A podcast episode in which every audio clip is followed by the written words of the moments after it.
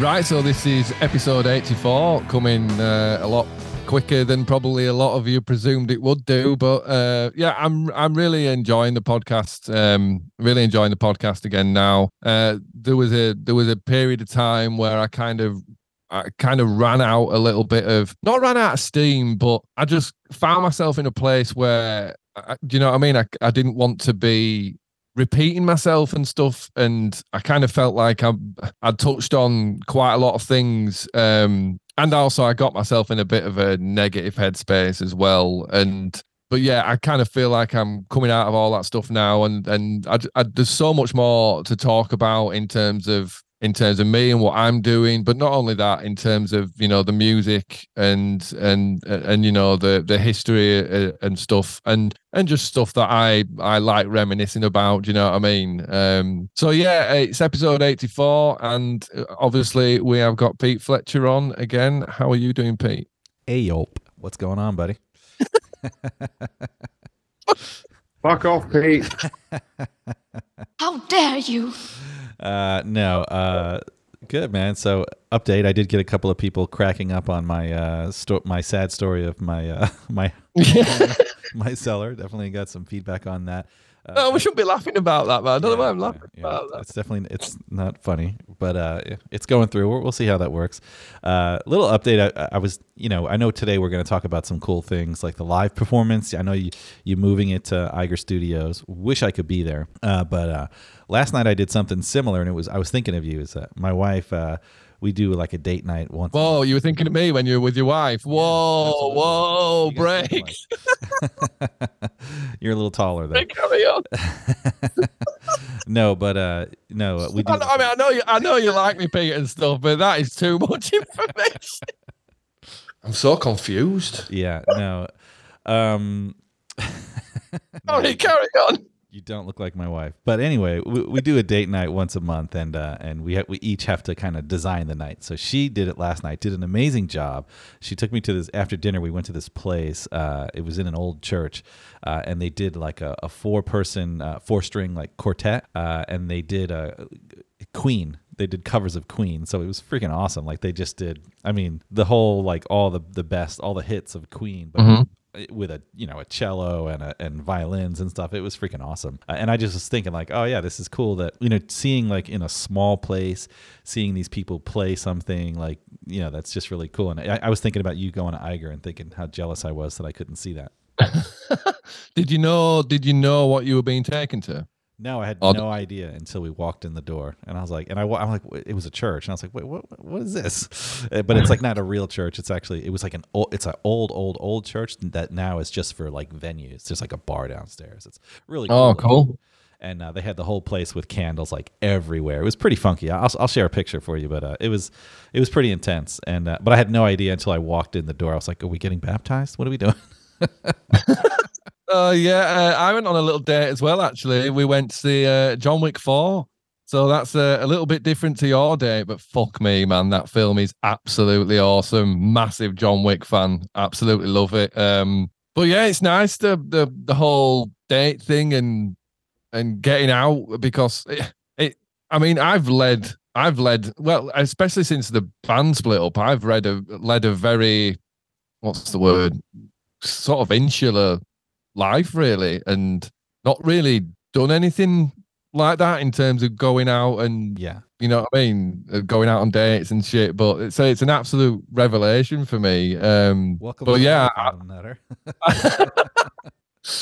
yeah yeah it kind of feels like that man it does kind of feel like that um I also like But those yeah. uh, shots of you when uh, you've been putting on Twitter, that, like in your neighborhood. There's like this beautiful bridge, and like, uh, yeah, you got some uh, some quality of life going on these days. Well, it certainly, yeah, it's it certainly seems that way, doesn't it? I mean, it, it is absolutely stunning where I am living now. Um, and yeah, I've been putting some pics out from walks, and that viaduct is abs. And the weird thing is, is like I'm actually living in a place called Knaresborough now, um, and it, it's not really that far from Kippax. It's only like 30 minutes away, and I remember seeing this stuff for the first time recently and just thinking that how how the hell did I not know any of this stuff were there? But I mean, as I've just explained, having having led a relatively sheltered and insular life as as I kind of have over the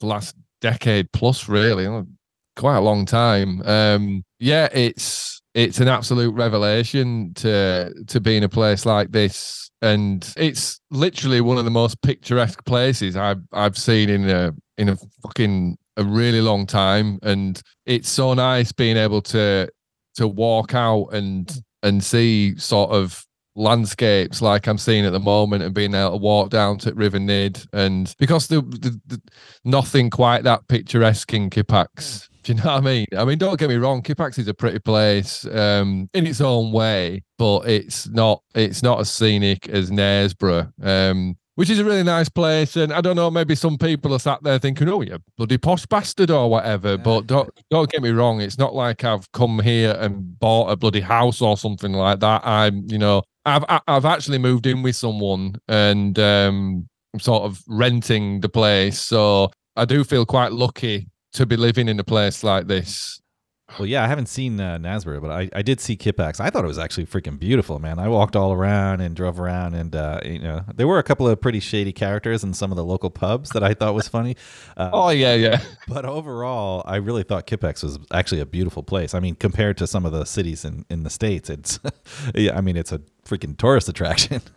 Uh, uh, I wish I would have seen Knaresborough, but uh, man, I, I, actually really wish I was coming for the uh, Eiger Studios concert that you got coming up, man. That, but yeah, I'm not. I'm not that fortunate this time. Well, yeah, but you will be able to tune into this Cellar of Dreams live stream that I'm doing because obviously you will be getting a link for that, Pete, even though you cannot come to the actual event itself. But it'll be the next best thing. Yeah, I, I, honestly, you have not mentioned a lot about the live stream. I know you've you've very passingly said it, and I feel like I should know more about it. But I feel like it might make sense for you to give me a little more info. So I, you're going to do a live. I know you're doing the Eiger Studios. That is live in person.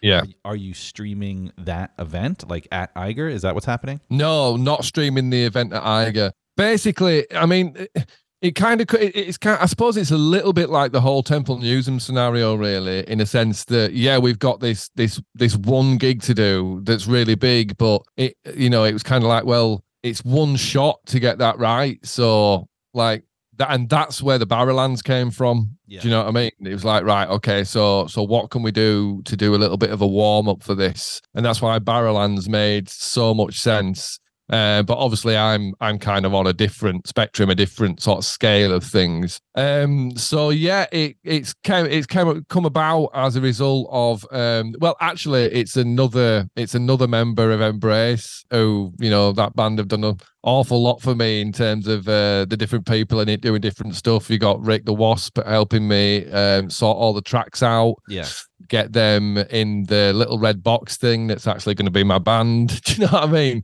Uh, and then Mickey Dale, who's the keyboard player and a really, really, really talented bloke, uh, really talented producer, among many other different things. Um, he's actually got his his own studio um, in a cellar uh, at his house, and yeah, um, it came about as an opportunity to to do something there.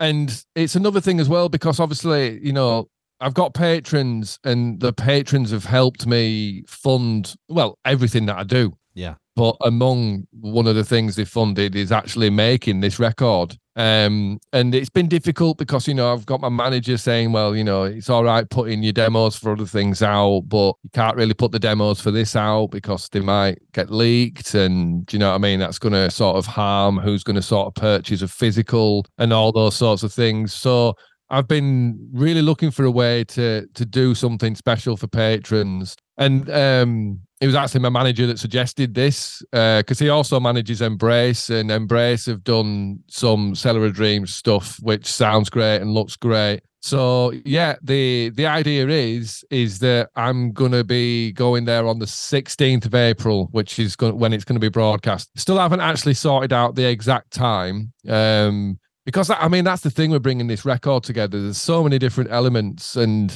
uh, like I've said before, it's almost like a load of shit rolling down a hill, and then right at the last second, it all kind of takes shape. Um, so th- this idea came about, and I just thought, yeah, man, it's it's perfect because it's going to give patrons uh, a really nice high production value treat um, which I'm really excited about. But also with the with the gig being on release day, it's almost like I've got it in my mind that um, other than Dream Twister, which obviously people have heard as many times as as they have or whatever, um, but I'd like, especially my patrons, I'd like them to to have heard it before they come to the gig. Really. Do you know what I mean? So that I don't know. I mean, I'd imagine for most people, when you go see a band live, the the stuff you've already heard is the stuff that kind of resonates more. You've got you've had chance Oh, yeah. to to live with it and stuff. So I just thought it would be a good way of patrons being able to uh, effectively hear hear the record uh, before coming to the gig, and then I just think they'll enjoy it more. Um, potentially do you know what i mean? So they sort of they know the music a little bit better. Um so yeah that's that's going to be really cool. As i say it's a, a really fancy studio it's got down there and there's loads of different cameras and stuff and it's going to be really it's going to be it's going to be really enjoyable doing it really really excited about it. But also as much as anything it's going to be the perfect sort of practice run for me Yeah. because i mean I, you know how neurotic i am about these sorts of things. I'm obsessed with this gig being right and some people are like well you know it's kind of a moment in time isn't it? And then it passes and they're like using that as justification for it to possibly be a bit you know it don't matter if i make mistakes but that that's kind of it, it, it gives a polar opposite message to me. Do you know what I mean? It's like, well, if it is a moment in time and then it's gone, it's got to be fucking right. Hmm. And um, you, you know, you can practice as much as you want, which I have been doing. I've been stepping up practice and um, doing that sort of two times a day, and really try to build up that muscle memory that that gets you through things. Because obviously, as I described, um, the way I sort of wrote this record in conjunction with James, the things were kind of written and then done, if you know what I mean, in terms of me playing them. I kind of recorded them as I was writing them. And so I haven't built up the muscle memory to be able to play them. So yeah, I've been going through the set loads, building up the mus- muscle memory for those moments where your brain wanders. And I love it though, because it, it's working. And that's the main thing. Like there's, there's, I've been sort of a few weeks ago while going through the set you you know you're making mistakes and you're getting so into the chorus of summit that you forget the verses coming and you ju- your fingers just aren't prepared and then you fall over yourself trying to get there in time and then you're just like what the fuck is going on? I can't even remember what i'm playing now.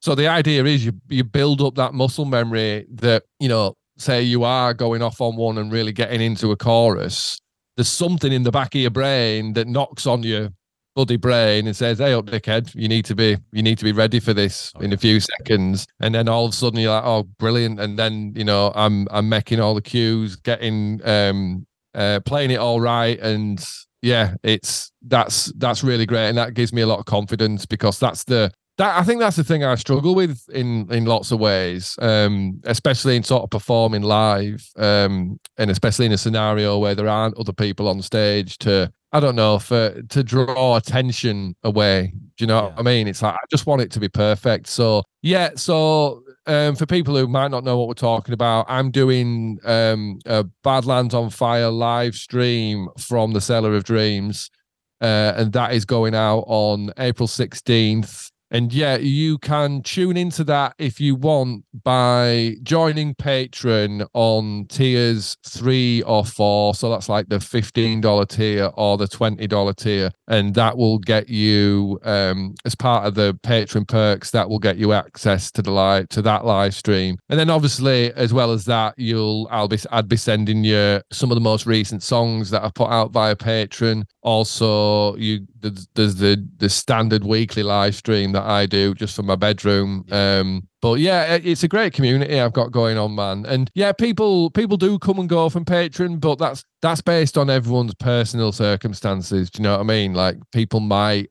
uh, be in a position for a few months where they can afford to be part of it and and then they might sort of back off and then they might come back again when they've got a bit more money. So Yeah. do you know what i mean? It, it, it's not something you are tied into. So if if anyone um, was looking at the live stream and thinking, you know, I'd I'd really like to see that, you could just sign up to Patreon for like a one month if you wanted, and then cancel, and that would entitle you um, to get the the live the Cellar of Dreams live stream, which, as I say, is going to be it's going to be a high production value. It's going to sound great. It's going to look great. Um, so yeah, if anyone out there did want to to get that, you can join on tier three and four, and you you would do that by going to any of my socials uh, and to my bio and to the link tree in my bio. And I think it's at the bottom of the link tree um, is the patron link to to join up as part of that. Now, I will say that all existing patrons are going to get it, uh, regardless of tiers. So tier one, two, three, and four. If you've, you know, if you if you are already a patron and have been for a while, yeah, of course you get it, man. Um, but yeah, if you are a new patron signing up, you need to be on tier three or tier four to to get that. And you know, if you signed up to Patreon, you can fluctuate through tiers if you want. So you could be on one tier one month and then you could lower it down if if you wanted to. Um, it's just it, it's a great way to support me, and it's how it's effectively how I make my living. Yeah. You know what I mean? Is via the Patreon, which um I suppose it's a, a, delicate ballet, really, because you know, as I say, people do come and go, and sometimes I've got more patrons than than other times. Um, but yeah, I, I, just thought it'd be a really nice thing to give back to all my existing patrons, and to possibly make people, you know, think, oh, well, I might sign up for that, even if it's just for a month. Yeah. Do you know what I mean? And uh, you would get that live stream as part of it. So yeah, I'm going to be play- playing through the album from start to finish in the order it is on the record. Very much like like the the gig is going to be. It's very much going to be a dry run for the gig. That's awesome. Yeah, I, I, I love the uh, weekly live streams, uh, which are just cool to see you like figure out new things. That's really cool. One of the really cool patron perks you did was the um, the live stream of the music's uh, Temple Newsam, uh, mm. the video, the full video uh, that Ross put together. You know, the compilation of the fan footage and then also the stuff that came from uh, from the actual crew at Temple Newsam, and it was mm. really cool because it was just for patrons, but also the band was in there, and we got to actually like chat um, with the band and you and everybody, um, and yeah, the patrons, and j- just like it was like watching the show together live. Mm-hmm. I thought that was really cool. It was a very cool, uh, cool opportunity that only happened from being on a patron. So uh, I actually watched that the other day, and actually yesterday, and I was like, geez, I forgot how freaking good uh, No Danger sounded. It was ridiculous. Yeah, I mean, we're getting to the point where it's ne- it's nearly a year since all that, aren't we? Yeah, really soon it's going to be a year. Yeah, I mean to be fair though, that just that wasn't just patrons, although all my patrons were in there. That was actually people who'd pre-ordered the record ah, as well at okay. that point that were that were in that live stream. But yeah, of course, all my patrons were in there. Uh, absolutely. So yeah, that's happening on April 16th, which is very, very, very close to the gig. Do you know what I mean? It's all it's all getting really close now. But yeah, there's a couple of more announcements in terms of the gig as well that I'm going to be making soon, and you know, cheeky little support slot that's going to be really really exciting. Really excited about that. Um, a few DJs and stuff like that. Um, so I'll be announcing that stuff as soon as I've worked out the finer points of it. Um, Is Dan Aykroyd going to be the uh, support slot? Do you know I hadn't spoke to Dan Aykroyd since well, since school, really.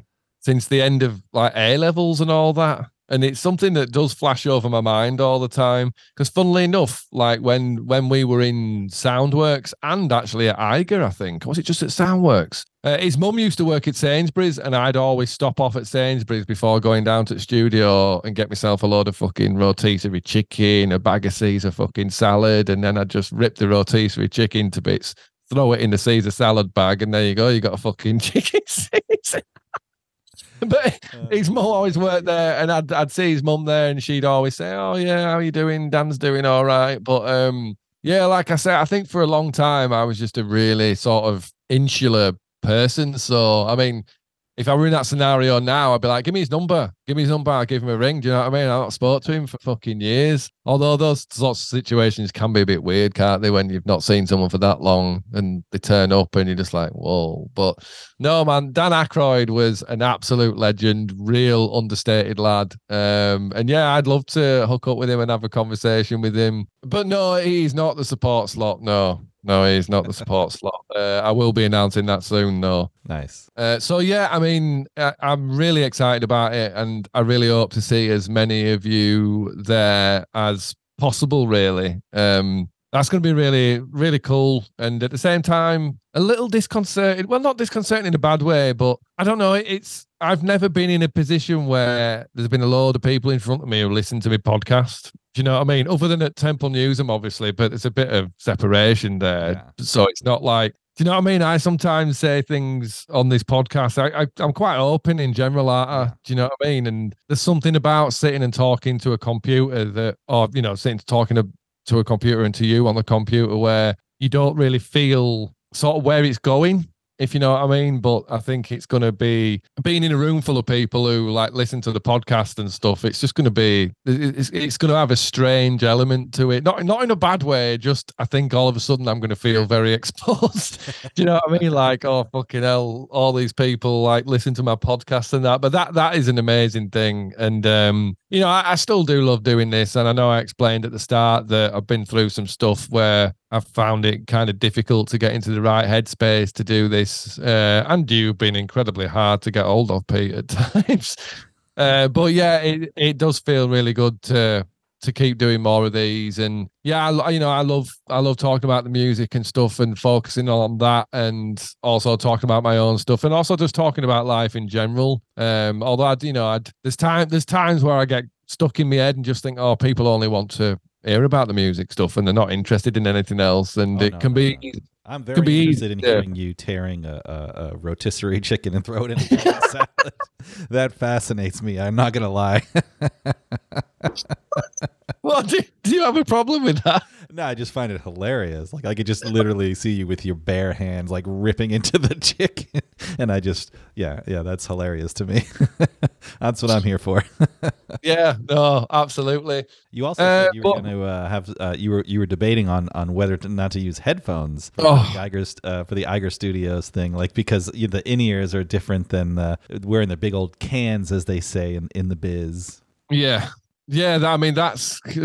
I mean, th- th- this is the thing. It's working out all these finer points because I've never done this on my own. Do you know what I mean? Like usually, if it's a the music thing, there's a pool of people you can you can pull from who can help you with these things. And yeah, I've I've got a good enough relationship with all those guys where I can kind of contact them and and ask them bits of stuff. But Yeah. it's always the case where you get into a conversation like that and you think you've kind of outlined everything and then you come away from the conversation and you're like oh shit i've still got like a hundred questions do you know what i mean like yeah that answered some of my questions but there's still a myriad more because i just don't have any of the technical production knowledge I mean, you know, I get up on there and play, but the whys and wherefores of how that happens and monitoring and all that shit, no, I've never been involved in that. And also, yeah, man, you know, the budget is tight. What can I say? Fucking money is tight. And it's it literally comes down to stuff like that. It's like, you know, I've got these AKG 701s, which are great headphones,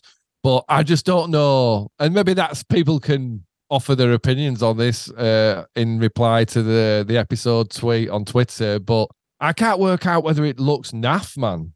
Like wearing Yeah. cans Well, I mean, like we, this. we look like Martians a little bit. I mean, you, you definitely have a different look, you know.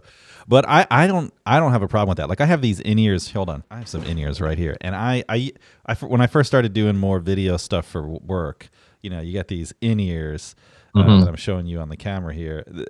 They don't sound as good, and I can't really get a full understanding of the quality of the audio. And then the other thing I have yeah, is uh, I bought the, this microphone, this over the over the scene, over the top microphone that's not going to be in the scene of the video. And this thing is Mhm. way more expensive than the one I'm talking on, but it doesn't sound as good because it's too far away.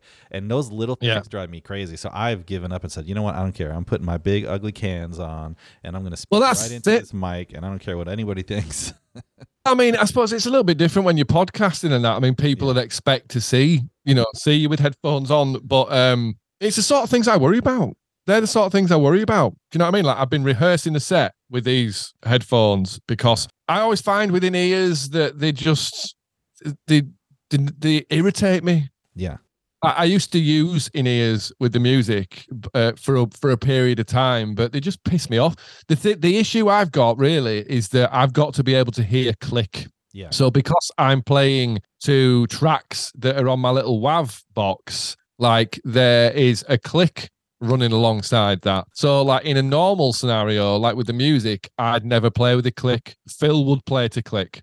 Sure. So Phil would have the click in his ears, then I would play off Phil, and everyone else would play off Phil rhythmically. But obviously, in this scenario, I haven't got that, so I need to be able to hear click on the night and hear it nice and comfortably. And uh, because if I do it, you know, you end up up fucking shit creek if you if you can't hear the click properly, and then you get lost in terms of where you are in the track. Do you know what I mean? It's a very different way of doing things. So I need, I can't have click blasting out of my monitors. How about I have a suggestion? What if you had Phil come and play click in his ears, and then you could just play off Phil? Uh, very funny. Very.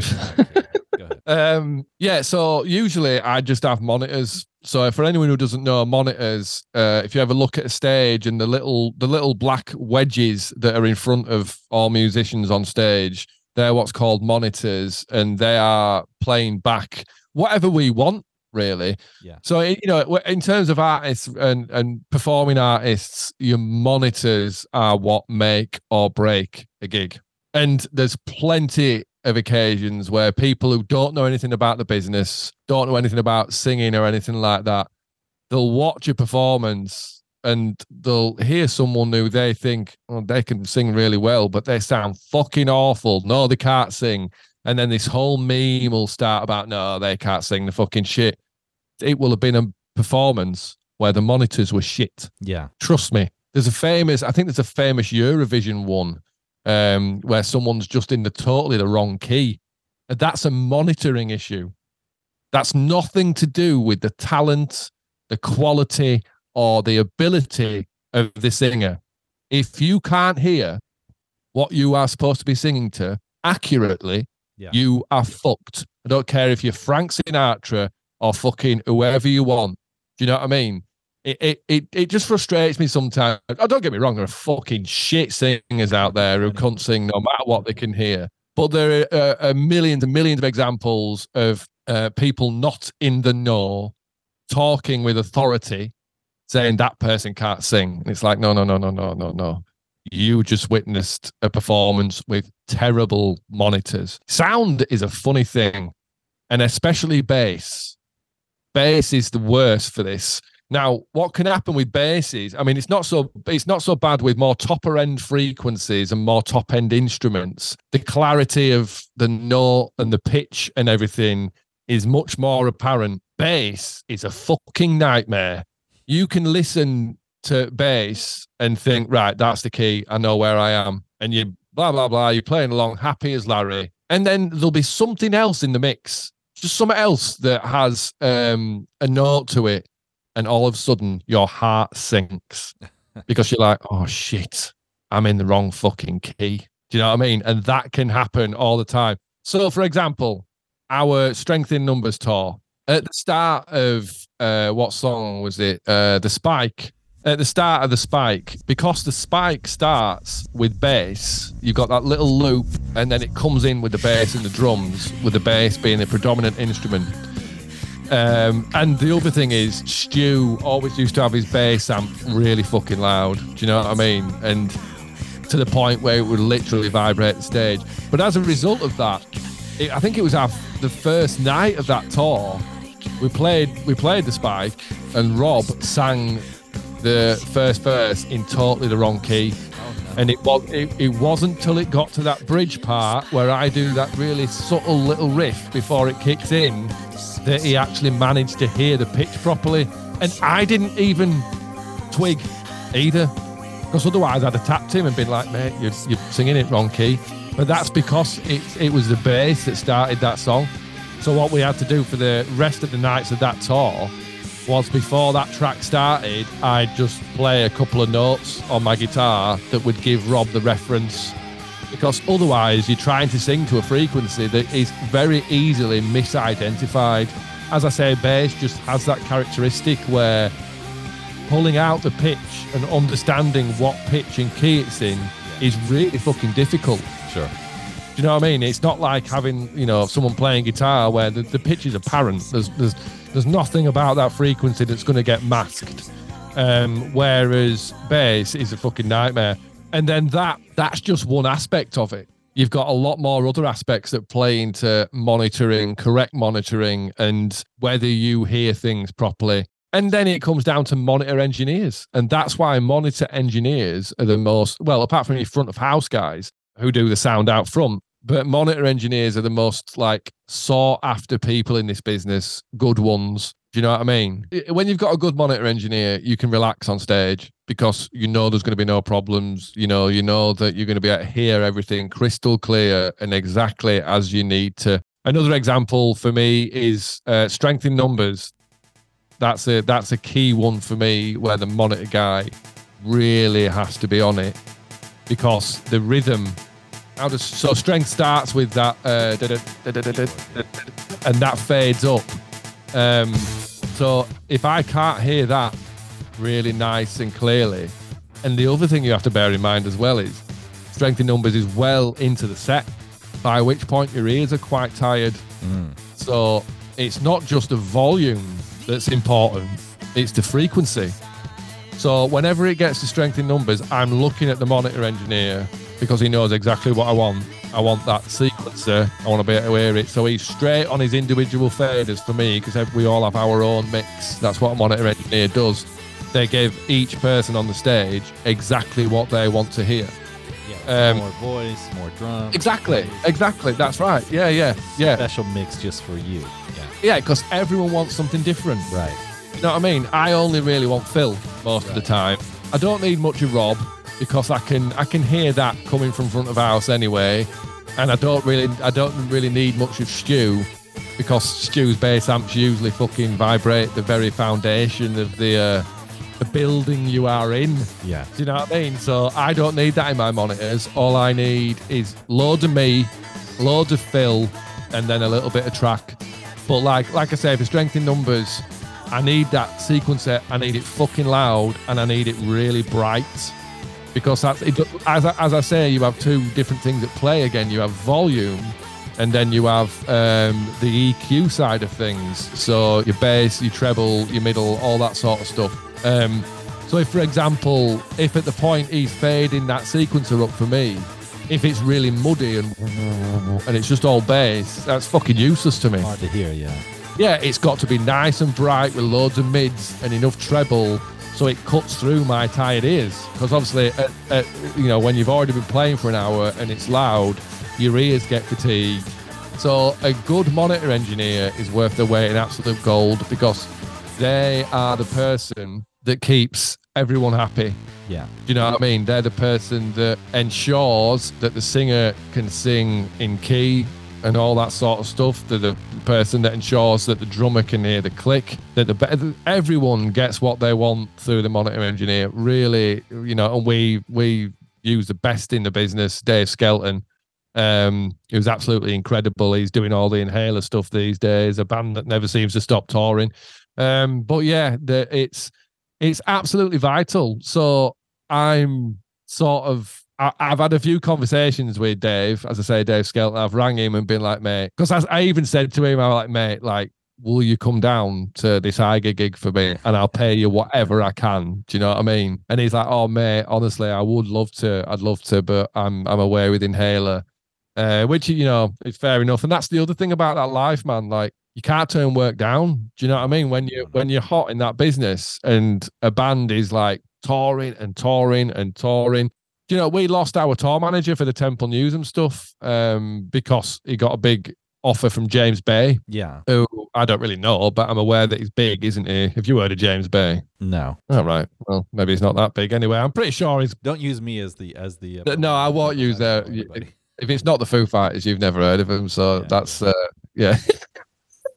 but yeah, that you know that that that happens in this business. And to be honest, that was some of the things that were difficult about putting Temple Newsam together. Was the fact it was only one gig, and fair enough, it was you know Barrowland as well, two gigs. But look, th- them lads aren't interested in that. Them lads want like a year's work, two years work six months solid touring, 12 months solid touring. Do you know what I mean? Because they've all got mortgages to pay and that. So if you've got, a, if you know, if you've got a job that's running for a year, you can't, and you know, you can't exactly be like, well, well I'm off for three days because I'm going to go do this the music gig. Do you know what I mean? I mean, you can get them situations to work because people arrange cover for themselves. Do you know what I mean? Because there's enough people in this industry sound engineers, monitor engineers, lighting engineers, the whole kit and caboodle, guitar techs, and they all know each other so they can call in cover when they need. But yeah, man, you have to understand that that sort of stuff happens, especially when you're only doing one show. And yeah, that, so these are the obstacles that I'm dealing with. And getting back to the original point, which was headphones, cans, or whatever, I just don't know if it looks naff on stage. Are you spending this much time worrying about your outfit as well, or? no, I couldn't give a fuck about that. No, I don't give a Okay. goddamn in that side of things. Um, it's just no. I'm I'm worried about how I'm gonna how I'm gonna hear click and how I'm gonna hear guitar because without getting too technical, which I don't really like doing on here, I don't want to alienate people, but there are a couple of different scenarios and none of them are perfect. Like one scenario gives me all the click and all the track that I want, but no guitar. And it's like, well, I mean, I suppose I could get away with just hearing the ambient guitar outside of my headphones in the room, but no, man, I, I want to fucking enjoy it. exactly. I want to enjoy it. So these are all the the avenues that I'm trying to get right going into this gig because it is only one gig and I don't want to get to the end of it and be like, fuck, I wish I'd have done that or I wish I'd have done it like this or whatever. Um, and I just know that if if I use these style headphones rather than the in ears, um, it's gonna give me a little bit more comfort and flexibility, and primarily because I've been rehearsing it like this. Unless I go out now and and and buy a set of in ears, but man, like I ain't joking, things are getting tight, Dude, and I can't. No one's I, gonna think twice. I would. well, that wouldn't that's it, man. I don't think, like you said, things are tight. I, I would not. Uh, I would not spend the expense. They don't look bad anyway. But I mean, it's it doesn't matter even if they did. I mean, it, you're. I would put as much thought of that as to what shoes you're gonna wear. You know, like because no one cares about that. They're just gonna be. They're gonna be excited to see you. They're gonna be loving the music that you're playing. Yeah. And, uh, it, that's really what it's there for. So It's not something I'd I'd ever have dreamt of doing with the music, but I wouldn't need to because I wouldn't need to isolate that click. yeah, You understand what I'm saying? totally. So I, I can't have click blasting out of my wedges, out of my monitor, because you'll hear it in the room and you're not supposed to hear the click. The click would be a weird. Yeah. The click is to keep me in time, make me know where I am in the song, what point I'm at in the song. All it's not, you know, it's not something that the audience is meant to hear. Yeah, it, it's just a quandary of, oh man, do I wear do I wear these headphones? Do I go invest in some in ears? And yeah, I mean, look, I'd love to do more gigs. And I hope it's a possibility to be able to do more gigs, but it's a it's a difficult thing to just presume I'm going to be able to do that. Look, if I had a taught, if I had like loads of dates scheduled, Yeah. it would make sense to to go all right. Let's let's invest in a nice, compact, discreet uh, set of in-ear monitors and whatever else I need to go with that. But in the sort of DIY freewheeling nature of how I'm doing this, that's kind of that's difficult. That's diff- it's difficult to just look at the one show and be like, "Fuck, man, this." If I do, if I do this how I want to do it, Yeah. it's going to cost me a lot of money. I mean, even after I've got the ticket money or whatever, uh, even after I've fucking sold merch, I'll still be out of pocket if I invest in the shit that I really need to do this gig the way I want to do it. Yeah. Do you know what I mean? To do it like the the the proper way, uh, and have uh, have things uh, as I would be used to them. So it's it, it it's all these things you've got to you've got to weigh up in this scenario. And I know this sort of information might be boring to people or might be like taking away some of the mystique of it. But as a DIY artist looking to do this sort, look, you know, I have no team apart from Ross and Nicola as a creative team Yeah. and and the music manager Tony Perrin who's helping me. It's not like I've got loads of people I can consult and liaise with, or even or even get any sort of back financial backing from. Yeah. Do you know what I mean? Again, it's it's it's patrons that are effectively paying through this through the the monthly subscriptions on and all the money that I got at a Temple Newsam.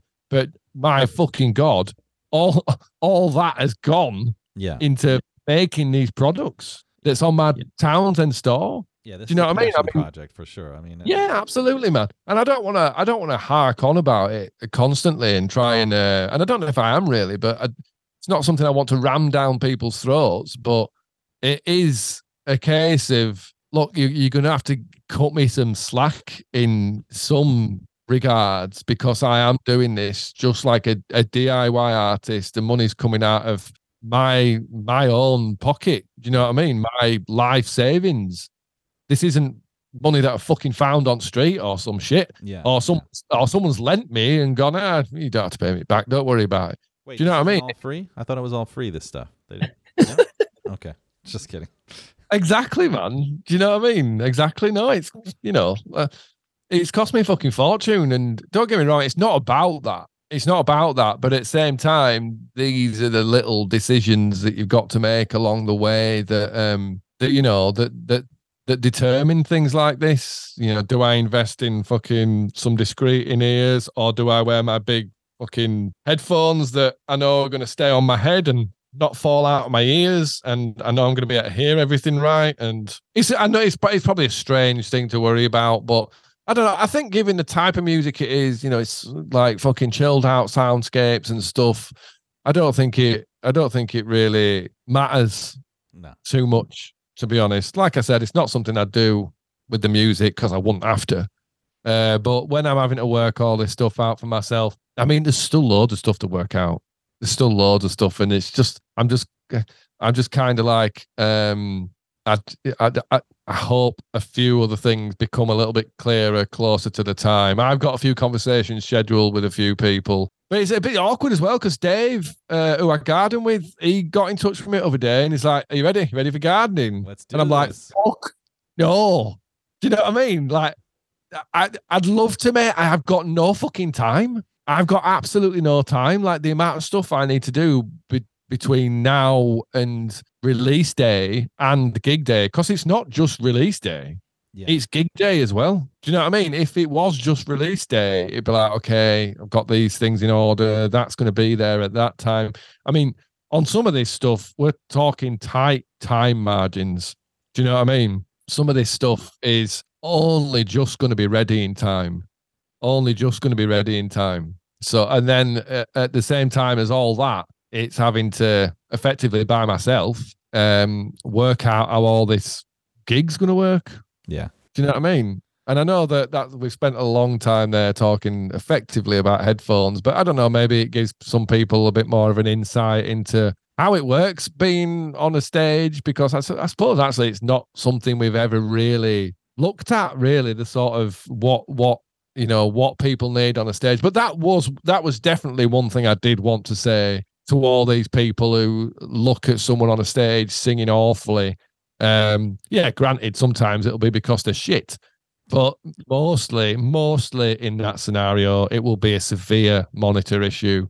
And the trouble is, in some scenarios as well, especially if you don't have eye contact with your monitor engineer, and even then, eye contact isn't always enough. If you don't have a direct line of communication, and even I struggle with that. And I came up with some really basic symbols that I could do really quickly. Do you know what I mean? So if if I want the hi hat louder as part of the drum kit, you know, the hi hats, I'd very quickly I'd get the monitor's attention with my eyes and then just tap my tap the top of my head.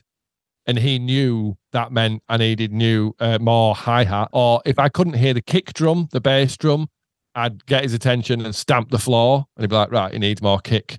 Do you know what I mean? But then, then you find yourself you're, playing this riff, and you're like, "Right, okay, I've got I've got half a second to point to the instrument I want, and then point to whether I want it up or down." Do you know what I mean? So there's like a fucking skill to that, where you're like, "Shit, I've got to get this riff out." Then I need to point at Rob and point up, so he knows that I want more of Rob. Um, but like whenever because a lot of people who've been to our shows as the music will have probably seen me like lose my shit on stage quite a few times Some i mean that you yeah Yeah, you and that'll- down.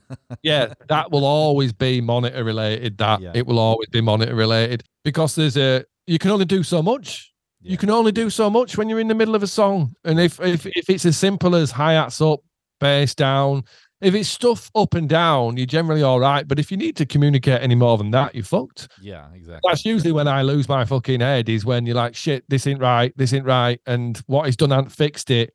And then eventually you just go, well, I can't fucking do auto about it then, Keller, until fucking end it song. So it'll just have to fucking stay shit. So there it is. Yeah, exactly. They're, I had a they're usually the moment. that. He was playing a gig, and the, the the the monitor engineer mistakenly put the house music in his in ears. So Oh, while he was playing, he was listening to house music that was supposed to just be stopped, and so he was playing his music while listening to like some track of another song, and he was Yeah. so pissed, man. But he couldn't tell anyone. He was like, it was hard to communicate that to people while he was on stage. So Exactly, kinda like, exactly. And that's the other through. Yeah, that's the other thing about the way I'm doing it at Eiger. Uh, every other gig I've ever done in my life, it's, you know, like this, there's always a separate. Um, so you know, in, like the music situation or any full band situation, the monitor engineer is on stage. They are on stage, usually to the left or to the right, more often than not over to the left, um, out of everyone's shot. And they've got an entire sound desk, like the front of house desk. So when you're out in the middle of the venue looking at the stage and you see that guy who's doing the sound, there's another version of him at the side of the stage, right? And as I've explained, it's his job to do the sound for our monitors. Yeah. Now he has no control over front of house. He's got no control over what the audience is hearing. Although there does come a point, and especially with someone like me, where you have your monitors that fucking loud that um, it does start to bleed out into the rest of the room. So there's a balance to be found there. In the same way that there is, I mean, we are getting quite technical, but fuck it. Um, you know, like if I if I have my guitar amps too loud, then that fucks everything. In the same way that if the bass amp is too loud, because if the source is too loud, there's nowhere you can go. You can't go down. You can only go as a as a front of house engineer doing the sound for the audience. If the guitar is too loud on stage, either out of the amp itself and or the monitors, that totally screws the front of house guy. Oh, yeah. Do you know what I mean? Because he's like, well, I, there's nothing I can do here. I can turn the guitar off in terms of what's coming out the speaker yeah. front, but it's still fucking louder than everything else because A, he's got his amp so loud, and B, he's got the monitor engineer to crank his guitar out through his monitors. So there's all sorts of scenarios. Um, you know, it's a term I use a lot, but it is a delicate ballet in terms of getting a gig sound right. So yeah, the, uh, so the the problem with this gig that I'm doing is the the monitors in this scenario are actually done from front of house. Mm. So the guy who's doing the sound for the whole room is also doing my monitors. okay. That's a scenario I'm not used to.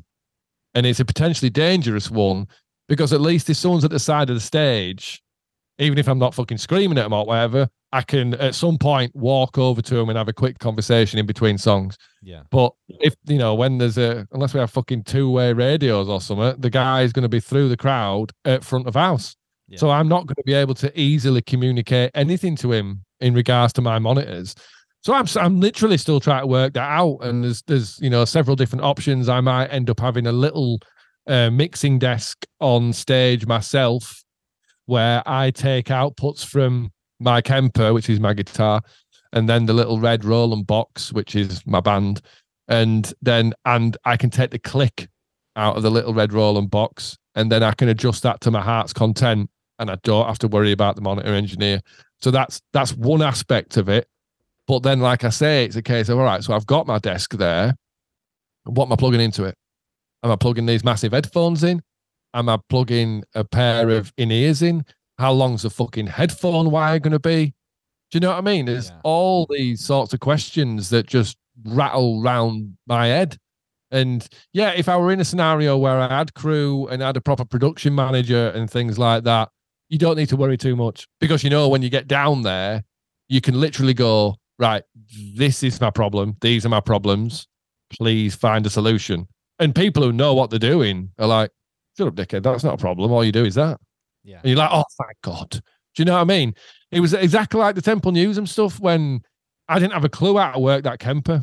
I knew how to work it to a degree, Right. But in terms of really getting into it and working it out, I didn't have a clue. And like I was proper shitting myself for ages, thinking, oh fucking hell, I hope someone here knows what to do with this. And literally the first production rehearsals walked into, you know, I'm going up to the guitar amp tech and going, Do you know how to work Kempers? And he's like, Yeah, of course, of course I do. And I'm like, Oh, thank God. Thank God. You know what I mean? All this worrying that I've been doing is for nothing. Well, yeah, man. I hope it does work out. I mean, I know that you know I've seen so many different people set up with single monitors doing house and back, and I know there's a lot. Those guys are unsung heroes. The the sound engineers that do all that stuff, and uh, I hope with this gig it all works out. I'm jealous, as I said. I'm not going to be there to see it in person, but uh, something tells me with your level of practicing and communication with these guys, I'm sure it's going to be freaking awesome. And uh, yeah, I, I, I'm just jealous of everybody that gets to see it live. Well, I honestly wish you were coming, mate. I really, really do. You know what I mean? You've been such an integral part of of everything that's happened to me over the last two and a half years or however long it's been. And you know, you talk about unsung heroes in terms of, and you are right. You know, sound engineers and that they make or break a gig, and without doubt they are unsung heroes. But oh, y- you're a bit of an unsung hero in terms of the impact that you've had on everything that I've been doing. Or maybe maybe you get more than enough praise and I should back the fuck up off that and just Wait, never mind. But no. I'm not unsung hero. Piss off. just kidding. yeah, no man, you you, you know, you, I'd love I'd love uh, I'd love for you to be there on the night. It'd be awesome. But you know, there's the next best thing with the Cellar of Dreams live stream. Um and the beauty of that as well is there's much more control over that because we'll be able to set everything up beforehand and and yeah, I'll be able to do a sound check at Eiger, but different thing, different things present themselves as issues in a live scenario. Whereas w- when you're in a studio, sort of broadcasting, that it's just a little bit different, a little bit more control. And yeah, it should be. I'm really looking forward to that. And um, yeah, if like I say, if anyone does want to tune into that live stream, all you got to do is uh, become a patron. Even if you just want to become a patron for the month, uh, just to um just to get access to that live stream. And you never know you you know you might get involved in the community and find it something you really enjoy and stick around for a bit and um like you know um but yeah it's going to be fun. I am very very nervous. Ross ross is very very nervous as well. Um but yeah I, I i'm really looking forward to to getting all the art set, set up how ross is happy with it and seeing everything in the frames because i don't know if people saw on my socials recently um ross has just got the pieces back from the framers and